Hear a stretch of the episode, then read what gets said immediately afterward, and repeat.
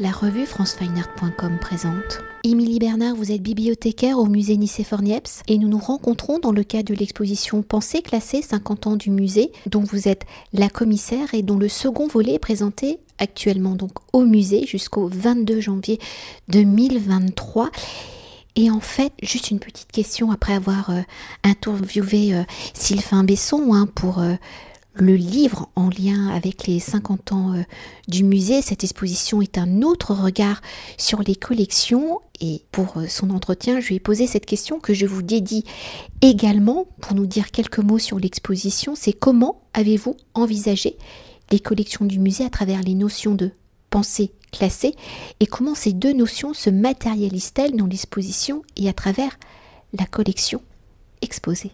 L'idée était de trouver une façon un petit peu décalée et amusée et poétique pour euh, marquer cet événement des 50 ans du musée et présenter euh, toute cette diversité, cette richesse des collections. Euh, qui n'est pas forcément tangible pour le public. L'idée était de ne pas refaire le parcours permanent, de ne pas avoir de redite avec le parcours permanent, et puis d'être euh, aussi euh, peut-être un peu plus euh, léger que un travail d'histoire sur les politiques d'acquisition, qui est l'objet même du catalogue que Sylvain Besson a rédigé.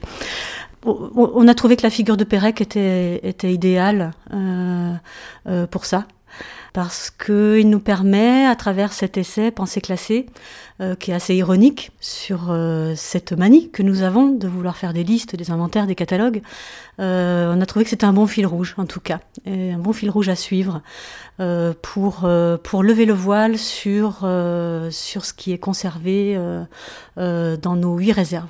Voilà. Et l'exposition, elle est, elle est conçue comme ça, c'est-à-dire que les, les, chaque section représente une des réserves et décrit euh, de façon très euh, protocolaire, euh, très sèche même, hein, voilà, très administrative, le contenu de chacune de ces réserves. Donc on est dans, voilà, ça, permet au public de, se rendre compte un petit peu du, voilà du volume qui est, très impressionnant. Et nous on le sait parce qu'on passe notre vie dedans, mais là c'est une façon de le, de le rendre un peu plus tangible. Et notre idée c'était de montrer cette mise en abîme euh, à laquelle nous sommes confrontés quand nous travaillons dans ces réserves. C'est-à-dire que nous sommes un musée. Donc euh, que, que fait un musée? Un musée pensée classe, un objet de connaissance. Et la particularité du musée Niepce, c'est que cet objet de connaissance, c'est la photographie. Et la photographie, depuis 200 ans qu'elle existe, elle nous sert à penser et classer le monde. Euh, on a pensé euh, dès son apparition qu'on allait vaincre euh, le temps, qu'on allait pouvoir voir au-delà de l'œil humain, qu'on allait pouvoir apporter des images du monde entier. voilà, et, c'est cette mise en abîme dont on a voulu parler avec Pérec, avec l'humour de Pérec comme, fil rouge. Et je parle de l'humour de Pérec parce que dans son essai, il va, il va, il va, nous expliquer que, de toute façon, ces tentatives euh, de classement euh, sont vouées à l'échec. C'est-à-dire qu'on aura beau euh, essayer de mettre chaque chose à sa place et de trouver une place pour chaque chose, bon bah ça ne marchera jamais. Et que il est fort probable que à la fin de nos de nos classements, il faille recommencer parce que tout d'un coup il y aura un peu trop d'inclassables. Et c'est un peu cette voilà cette cette idée-là que nous voulions aussi souligner. Et peut-être qu'on pourrait pousser un peu plus loin dans dans ce même sens, c'est que on a l'impression de l'extérieur qu'un musée peut être figé, mais en fait pas du tout, parce que chaque jour, des objets peuvent rentrer en collection, donc c'est une augmentation permanente, et donc euh, ben, en fait c'est un classement qui ne se termine jamais. Voilà, et que, comme, comme Pérec le dit, c'est que toutes nos tentatives euh, sont vouées à l'échec et que sans doute euh, à peine plus efficaces que l'anarchie initiale.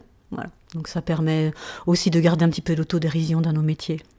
Et peut-être qu'on pourrait quand même s'attarder, parce que vous avez évoqué que l'exposition est construite à travers les huit réserves réelles du musée, mais peut-être s'attarder sur une réserve spécifique, de savoir comment euh, elle se compose et comment vous, du coup, euh, vous l'avez aussi euh, présentée à l'intérieur, mm. parce qu'une exposition, ben, ça fige aussi quelque chose, hein. c'est juste un extrait et surtout, crois que je l'ai évoqué hein, dans l'introduction, mais il y a déjà eu une première présentation qui a eu lieu de, juillet à septembre, là c'est une deuxième, et donc sur le même principe, on peut toujours réécrire une nouvelle histoire avec au final avec un fond qui ne s'arrête jamais. Oui, oui. Alors, euh, c'est sûr que notre approche du photographique euh, fait que nous pouvons raconter euh, un nombre infini d'histoires. Voilà. Et c'est aussi ce que, la façon dont Sylvain a abordé son catalogue.